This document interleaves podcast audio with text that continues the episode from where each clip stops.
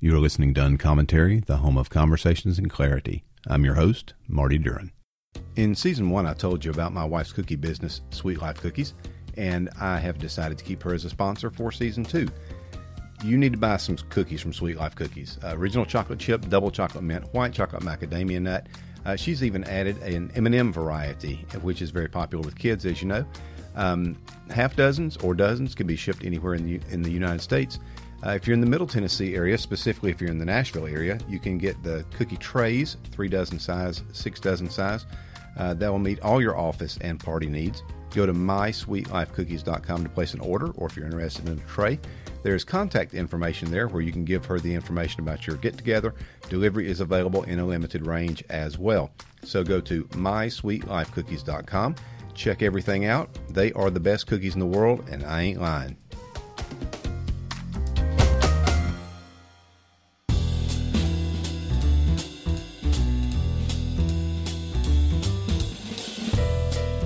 Matt Lewis is a senior columnist for the Daily Beast.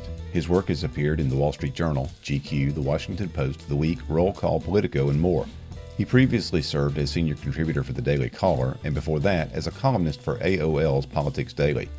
Lewis dissects the day's issues in conversation with other thinkers, authors, and newsmakers on his podcast, Matt Lewis and the News, and co hosts The DMZ Show with liberal pundit Bill Scher. He's a political commentator for CNN, has appeared on C SPAN, PBS NewsHour, ABC's Nightline, and others. He's contributed to radio outlets including NPR and the BBC. He's the author of Too Dumb to Fail How the GOP Went from the Party of Reagan to the Party of Trump, and The Quotable Rogue The Ideals of Sarah Palin in Her Own Words. Matt Lewis, welcome to Uncommentary.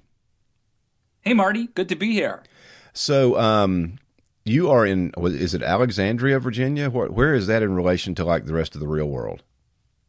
Oh, so yeah, I mean, we're like uh, 15 minutes from Washington D.C. So this is definitely a suburb, but technically, I am uh, well. I'm inside the Beltway, but I'm but I'm in the Commonwealth of Virginia. Okay, so uh, so you want to you're an insider and an outsider at the same time. Is that what you're trying to convince us of?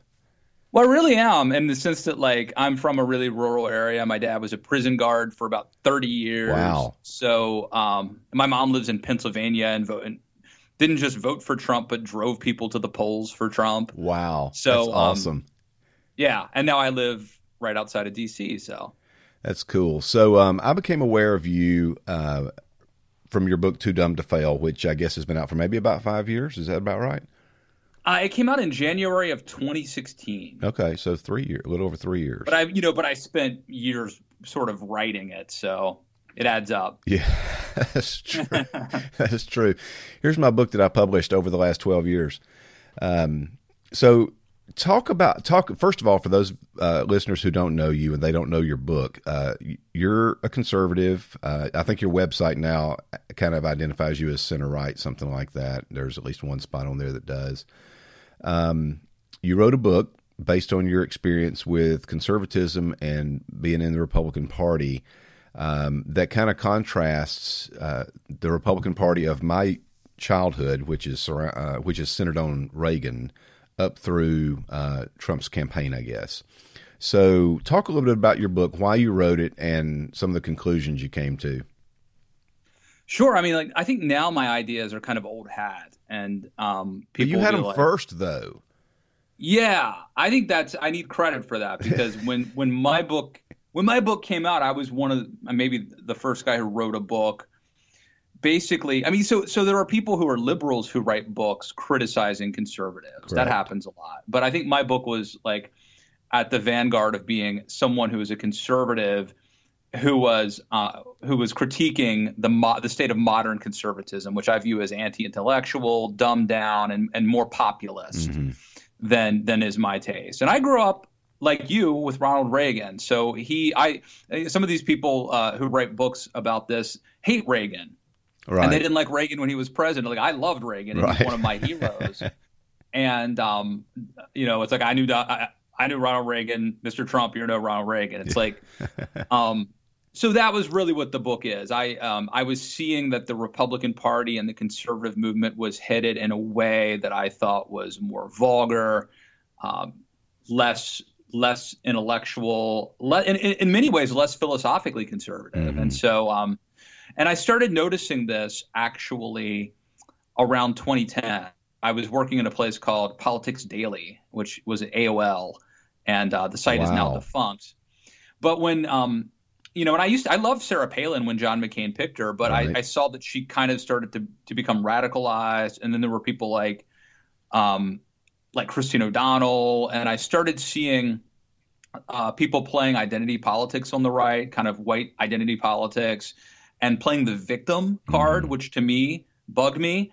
And that's when I started paying attention to it. And then it ultimately culminated. Of course, my book comes out in January. I warned the Republican Party not to go in this direction, and they promptly elect Donald Trump president. So. Uh, what do you mean by when you say uh, you watched Sarah Palin get radicalized? What What do you mean by that?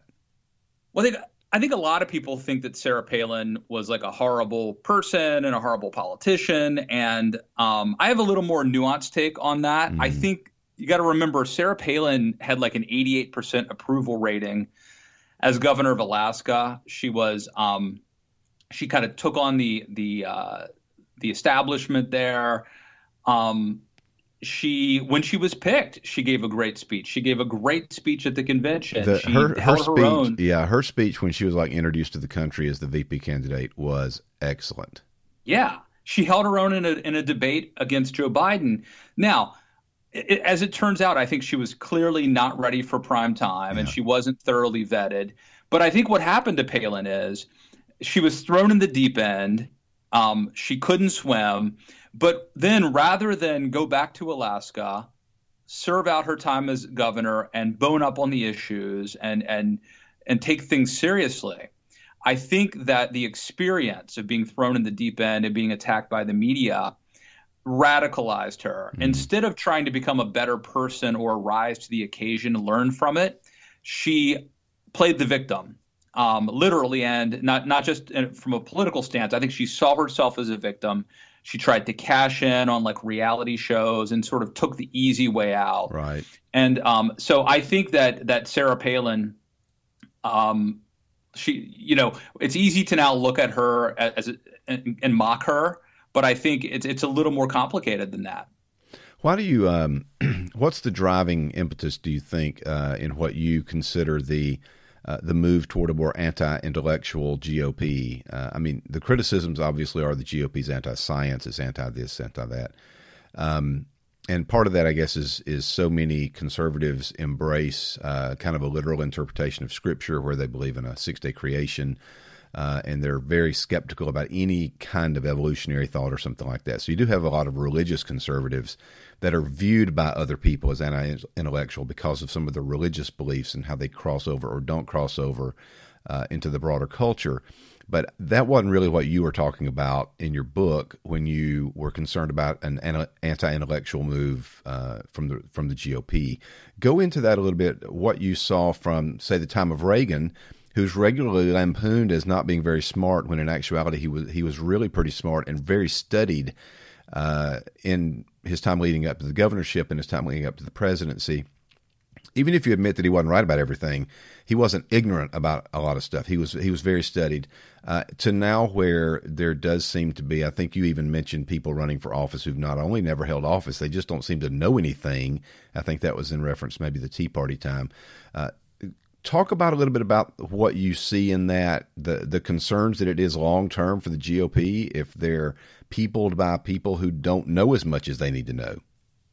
Well, I mean, like, just look at what works. I mean, look, I'm not saying that I'm, you know, I, am I'm a graduate of a of a humble little college called Shepherd College in West Virginia, and I was like a very mediocre speaker. So I don't want to like posture myself as an intellectual.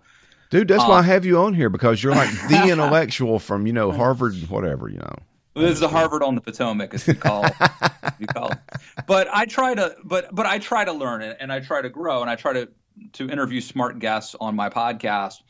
Um, and we have a humble little audience, but look at what's really getting ratings, right? It's it's Sean Hannity, yeah. it's like Duck Dynasty, it's Tomi Lahren, it's Diamond. Look look at this week as, as we're taping this. I don't want to break the fourth wall, but um, the Conservative Political Action Conference is is about to take place, mm-hmm. and you've got like Diamond and Silk speaking there, right? And then you've got people like Candace Owens and Tomi Lahren. I mean, um, actually, yeah. my my friend Jamie Weinstein put together this like mock satirical agenda, and one of them was uh, from Edmund Burke to Charlie Kirk, and that actually is indicative of the problem. Is is that we've gone from Edmund Burke to Charlie Kirk, and I think that says it all.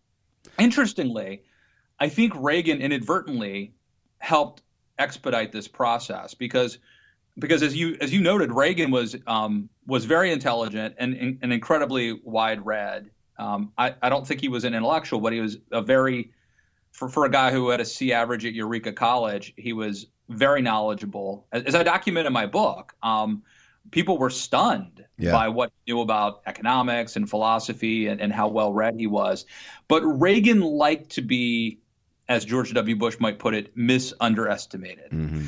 And so he played this kind of folksy, and I document this in the book. He played this kind of quote amiable dunce. He liked to portray himself as Joe Sixpack regular guy in some ways, and it really worked for him politically. But I do think that it that it sent the message that you don't really need to be that learned, that you can just kind of wing it. Oh, interesting.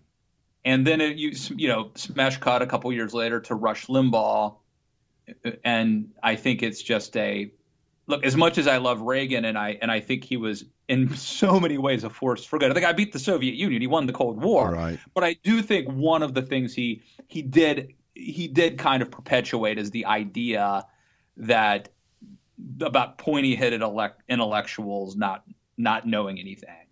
So now we have um, President Trump, who uh, who who seems to get marks from the GOP for being smarter than he, he, could possibly be, and certainly he marks himself as being smarter than any man could possibly be, uh, because he.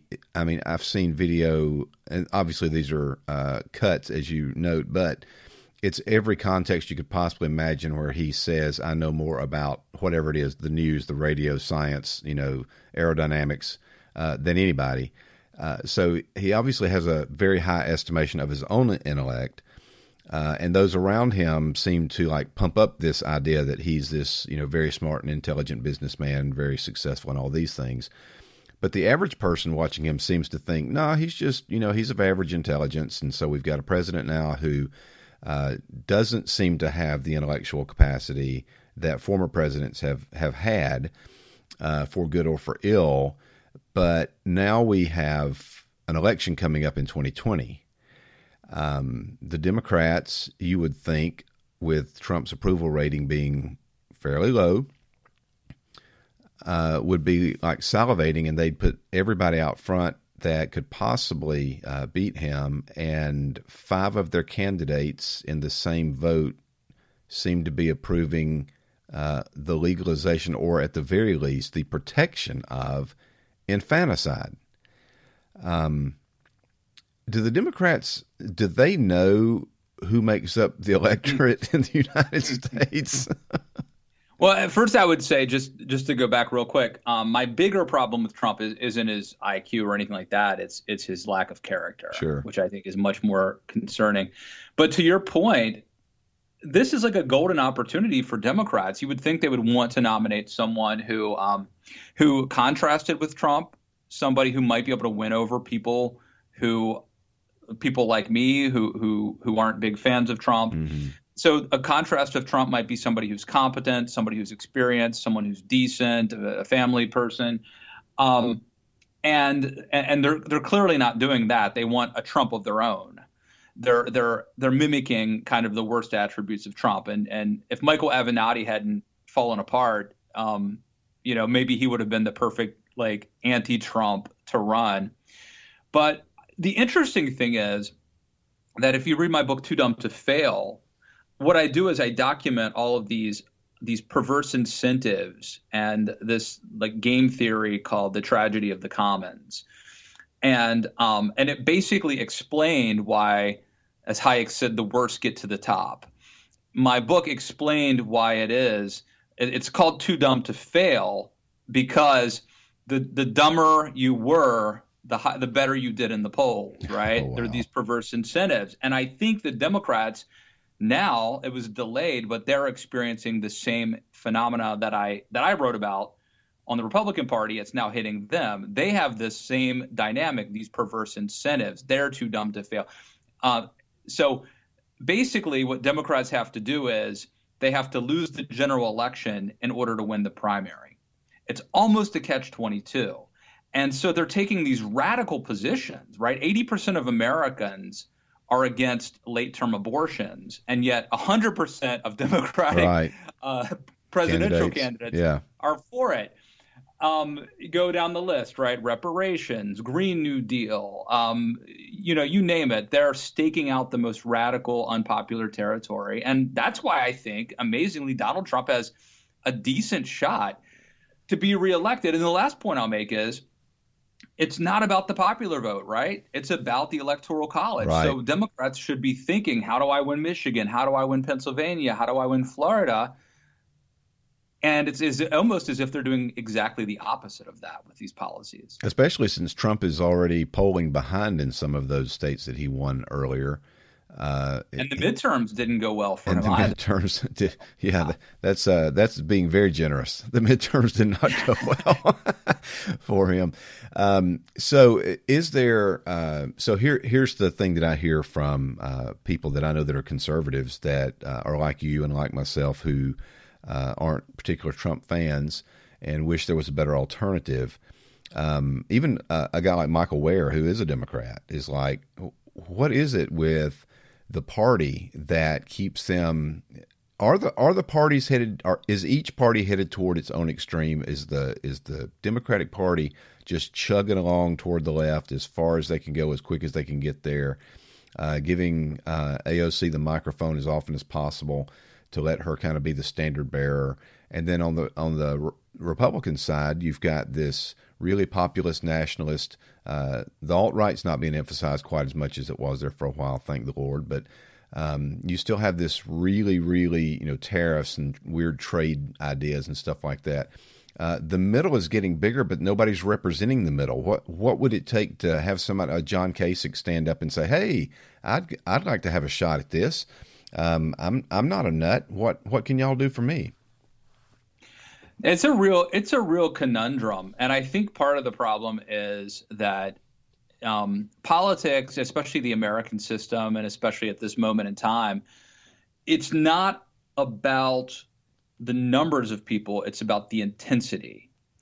And so there may be a lot of people in the middle, but by virtue of their being in the middle, they're sort of lukewarm. Yeah, that's a good um, point. The people who are the people who have the intensity, the people who go out knocking on doors, the people who troll you on Twitter, the people who turn out to vote if it's snowing, um, are, who, who, drive people to the polling stations, are ideologues. Yeah. You know, and so I think that that that ex, that intensity explains uh, explains a lot. That's uh, that's a fair point. Um, if people in the middle are like me, and I probably would be in center right, kind of like you are then it's like, okay, when all these people are through shooting at each other and backstabbing each other and calling each other names and acting like fools, we'll see who's left standing, and I'll either vote for one of them or I'll write in Matt Lewis. Um, you know, it's just so I, that's a point well taken. It's hard. It's hard for the mass uh, to get excited about the people that don't excite them, and since there's no excitement in the middle, it's hard for a candidate, I guess, to rise up and say, "Yeah, I'll, I'll take you, you know, sixty percent right here, and I'll carry the standard for y'all." When we're not really saying we're we would support that person anyway. That's a good. Yeah, point. I think it. I think that, you know, in our day and age now, politics is really a cult of personality in many ways. And I think you almost have to be a rock star to be elected president. If you look at our recent presidents, mm-hmm. Reagan was a rock star, literally a movie star. Uh, Bush, George H.W. Bush was just Reagan's third term. Yeah. Then you have Bill Clinton, rock star. George W. Bush, kind of a rock star, had a, a swagger, yeah. definitely charismatic. Barack Obama, biggest celebrity in the world. Yeah and and now Donald Trump, a reality star. And so I think that what it would take is someone it, it, to have a, a, a more of a moderate person get elected, number one, I think you would need someone who has that that charisma and celebrity status, uh, sort of a superstar to carry the banner. They would also have to be tough. There's this line from Bill Clinton that I think is true, sad but true. And he, Clinton said, "It's better to be strong and wrong than right and weak." Hmm. I think right now, if you look at Donald Trump, there's this need for a, a, a machismo out there. And I think that one of the problems with people like Jeff Flake and John Kasich is that they kind of seem wimpy. And so if you want to get away with a moderate political philosophy, you have to balance that with a tough, exciting persona. I think that's the only way to do it. And this is an admission that we live in a very superficial society. Right. Um, but don't hate the player, hate the game. okay, uh, so as we're recording, uh, the president is on the other side of the world, and he is uh, in Vietnam, meeting with the uh, the dear leader of North Korea, uh, Kim Jong Un. And um, I just want to get your take on that. Um, that's the the specifics of that whole thing don't come up very much. Um, Tom Nichols tweets about it all the time. But as far as like normal conversation, I think the average person doesn't really know what to make of uh, this. Is it a relationship? Is it a uh, is it working between countries? Um, is, is, there any hope that Kim Jong Un is actually you know having a human moment and uh, is thinking about something other than which of his family members he needs to blow up with an anti-aircraft gun this week or poison? Um, what's your take on that whole thing? Well, I want, I, I hope that it works out. I mean, I'm rooting, I'm rooting for the president and America here, but I, I'm skeptical. I think it's kind of naive for Trump to do this. Um, in the case of Reagan, there was a lot of groundwork. Um, Reagan even walked away from the table. I remember that. Yeah. yeah. Um, and even still, there were people who who were saying that Reagan, you know, the old man's going to have his his lunch taken from him or whatever. Mm-hmm. He's going to be outmaneuvered by the younger Gorbachev. So I don't want to. I don't want. I'm not rooting against the president. I'm just skeptical. I mean, this guy, this this North Korean dictator, is, as you said, a murderer. He murdered an American, as far as I'm concerned. Right. And um, and I also think the president's susceptible to flattery and praise, and he likes the the showmanship of this. And so I, I guess my concern is that um, if nothing else, we are we are legitimizing and elevating a rogue tin horn dictator and and putting him on the same stage and, with the stature of the president of the United States. So in general, I, I'm I'm very skeptical of this of this move. Yeah, this is um, I, I don't know that I've seen anyone compare this directly to uh, Reagan meeting with Gorbachev, but um, to equate that seems to me it would be kind of silly. Um, you know, North Korea is an isolated state; it's small. Uh, the, the USSR could have blown up the world by itself several times over, even if we never launched a rocket. So it's not like there was a, um, an equanimity of of power or influence uh, in any way, shape, or form. So uh, I would I would think that that kind of a comparison would fall flat. Um, but I just haven't seen you know the reports after the last summit uh, do not come in favor of uh, what President Trump announced. Uh, it seems like some of the things that were supposedly destroyed weren't really destroyed. Some of the things were going to be uh, scaled back, possibly weren't scaled back. and I'm not sure what this summit uh, what what is what is there to gain from this if if there's if there's no game plan going in, and it's uh, let's have dinner and let's talk and let's continue to be friends. Um, you know, we're not going to reduce our nuclear arsenal to make uh, unhappy. And what what is he going to do other than say something that then he again doesn't do? I don't I don't know where the upside is in this this meeting. Yeah, and look, I mean, there are libertarians who believe that that it's just good in general for people to talk and that um, forget all the stuff about legitimizing him and and and elevating him and and just just good for people to talk um, and maybe and maybe something will come out of it they'll build a relationship maybe there's an argument for that. You know, libertarians believe that. I think Barack Obama talked about a meeting with Iran without preconditions, things like that. But um, by and large, I, uh, you know, I, I, I can't, I don't trust Kim, and I don't really, I don't trust Trump as a. I mean, he's he's going to stay up late at night watching the Michael Cohen hearings right. instead of like preparing the summit. It's just. And the other thing too is, it almost seems. Now look, I'm sure there's Mike Pompeo and others are, are hopefully doing some sort of diplomatic behind the scenes stuff and right. and and I've heard there's a method to the madness meeting in in places like where uh, Kim and others from North Korea could see look look at Vietnam now, right? There's some economic development here. You could do this too. You you could replicate this. So maybe there's some method to the madness that I'm not privy to. Maybe something good will come. I, I, I but it's almost like the triumph of hope over experience right yeah, now. Yeah. I'm talking to Matt Lewis about his book Too uh, Too Dumb to Fail and all things conservative, and we'll be right back after this.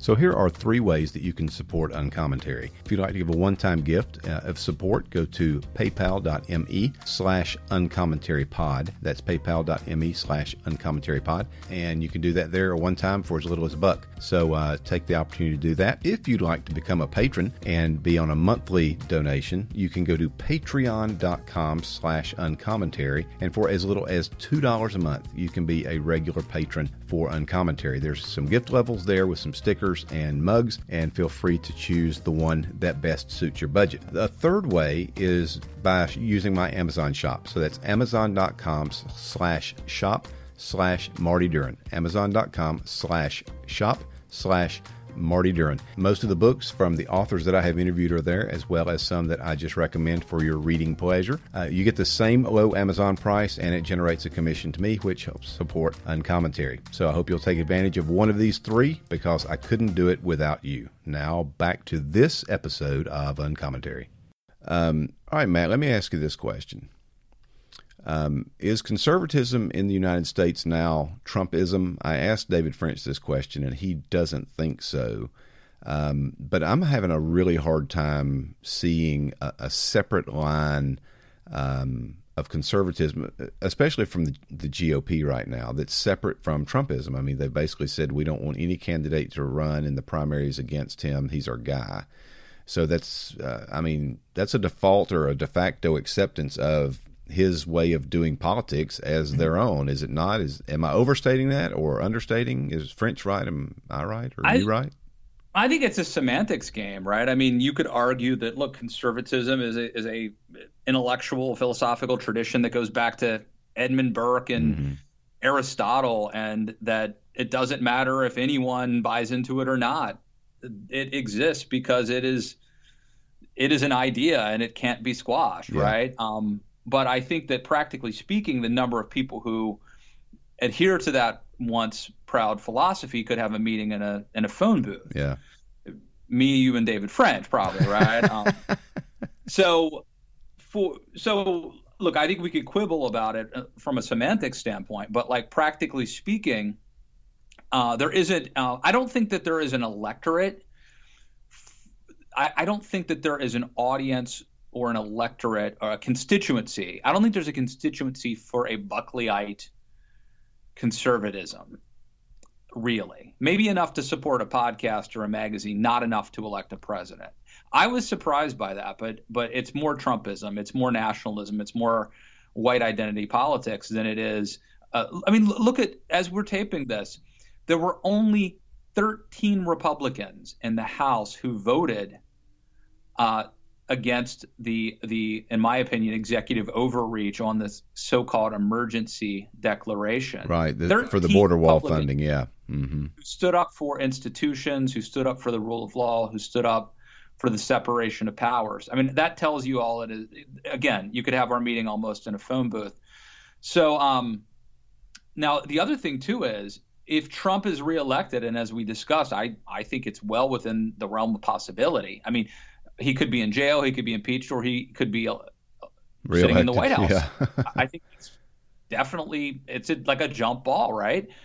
Um, if Trump is an eight, if, if Trump is a two-term president who's been been president, you know, who's president for eight years, that's going to be like a generation of Americans who age, who view the Republican Party and the conservative movement that the brand of it is Donald Trump.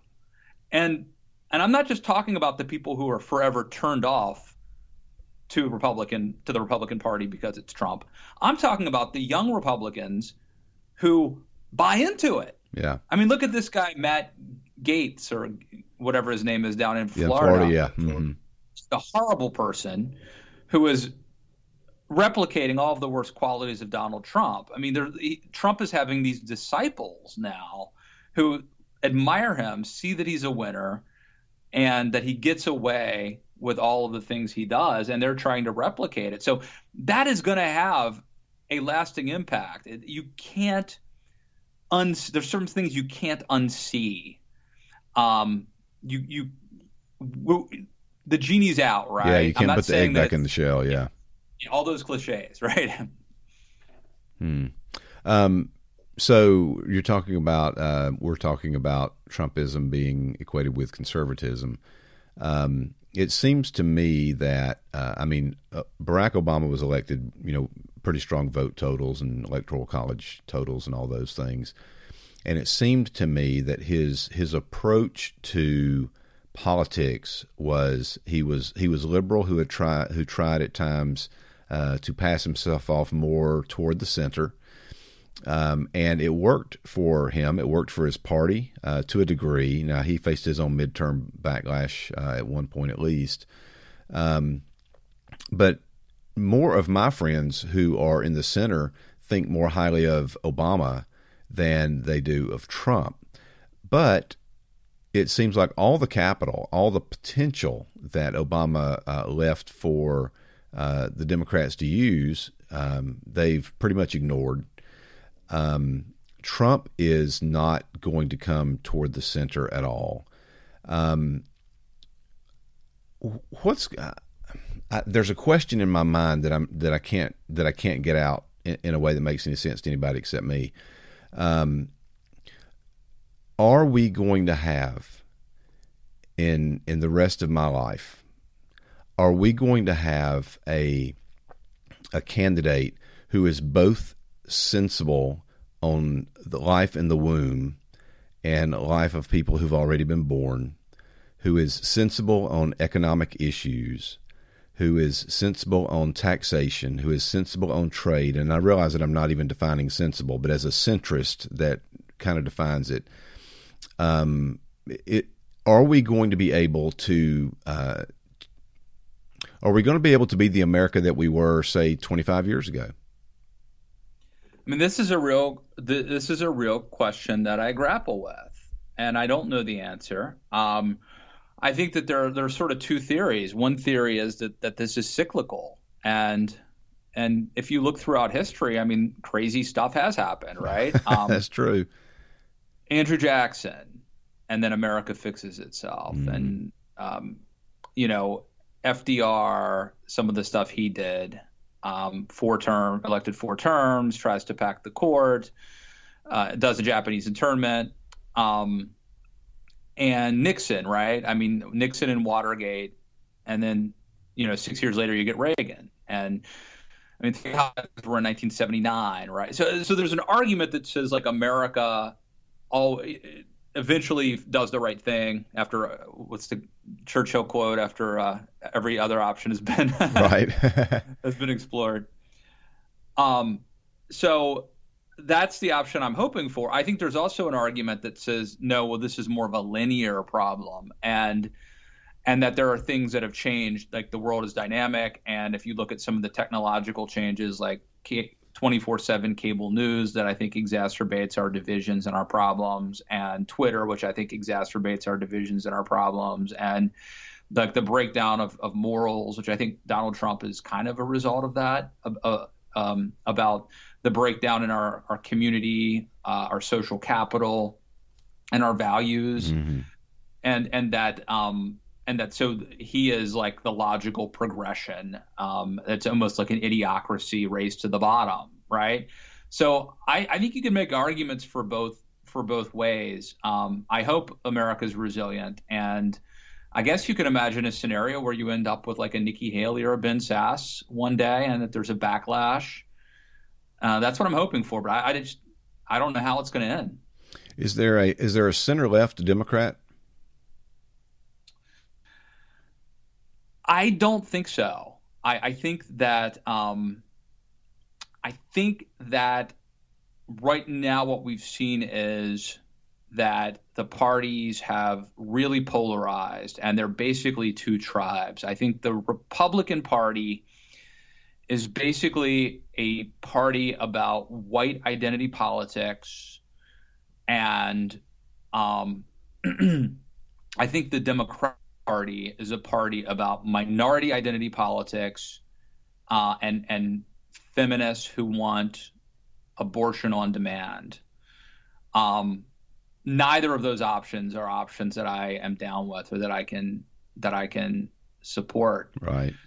And sadly, that's kind of the state of play today. I do not see, uh, just as I'm just as I'm pessimistic about the Republican Party and and wrote about all the, the trends that I that I find concerning. Like, there's nothing in the Democratic Party that gives me any signs of hope. Yeah. Uh, I'd love to be proven wrong, but all the just the incentives are perverse. Yeah. If you are if you are a rational actor and um, you you know you don't want to be a hero, you don't want to swim against the tide, but you want to do what's easy. You're going to behave rationally and do what gets you elected in the Democratic Party. That will lead you to take all sorts of stances that you and I could never, in good conscience, embrace. Right. And that's kind of where we are. Um, now you're a pundit. I heard you say uh, on your own podcast, which is Matt Lewis in the news or Matt Lewis and the news. Yeah, yeah, it's um, it's a playoff of Huey Lewis okay. and the news. I'm a I'm a fan. so I heard you say that you're uh, doing even like training or seminars or something like that, conference something uh, for pundits. So I want to ask you, uh, how much of the division that we kind of see in America right now is you guys' fault? Well, I think I said earlier, don't hate the player, hate the game. so, I mean, I I think I, I'll, I'll put it to you this way: I think that, as I said, I think that that twenty four seven cable news coverage, um, and Twitter, and I'll throw in there the proliferation of blogs and websites, mm-hmm. uh, has certainly contributed, without a doubt, not only to the election of Donald Trump but to the divisions in America, uh, exacerbating. Really, we like what the media, and I'll just say I'm going to call us the media, the media, whether that's TV um, or or Twitter or whatever, that that we. Uh, it's like the whole "if it bleeds, it leads" thing. We like right. to exacerbate problems and shootings. People think there are more shootings now than there ever were. They're not. Right. Um, maybe maybe more school shootings, certainly. Um, but but we like to talk about all the bad things that are happening um, because we care about ratings and clicks and controversy and being provocative and getting buzz and getting drudge links. And uh, and I think overall that's really bad for America.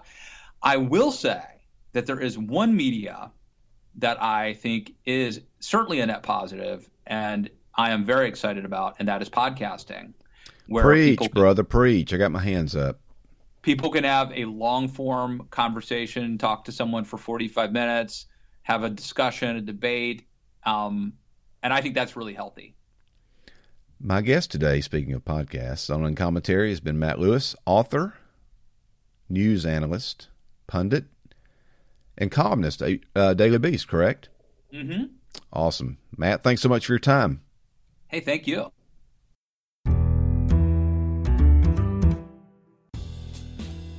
Thank you for listening to Uncommentary. I hope that you've enjoyed this episode. When you get a chance, if you would rate and review uh, Uncommentary in your favorite podcatcher, mostly iTunes, I guess, but uh, whichever one you use, whether it's Overcast or Podbean, if they have a rating system or a review system, if you would take a few moments to do that, that'd be awesome. It takes about 10 seconds to uh, to rate and about three sentences to review. Um, doesn't doesn't take a lot. So we're over 60 on ratings and almost a 30, I think, on reviews on iTunes. If we can get to 150 respectively, that'll be awesome. Uh, if you're interested in supporting Uncommentary, financially, uh, you can do a one-time gift at paypal.me slash uncommentary-pod. That's paypal.me slash uncommentary-pod. Uh, if you'd like to become a patron for as little as two bucks a month, swag level three bucks a month, you can do that at Patreon, patreon.com slash uncommentary. That's patreon.com slash uncommentary. Now, if you'd like to advertise, and I can always use advertisers, then email me, Marty Duren at yahoo.com, and I'll get you a rate sheet. You can follow me on Twitter at Marty Duren, follow the podcast at Uncommentary Pod, and tell your friends and relatives and everyone you know to listen to Uncommentary. Till next episode, this is Marty Duren for Uncommentary. Sola Deo Gloria.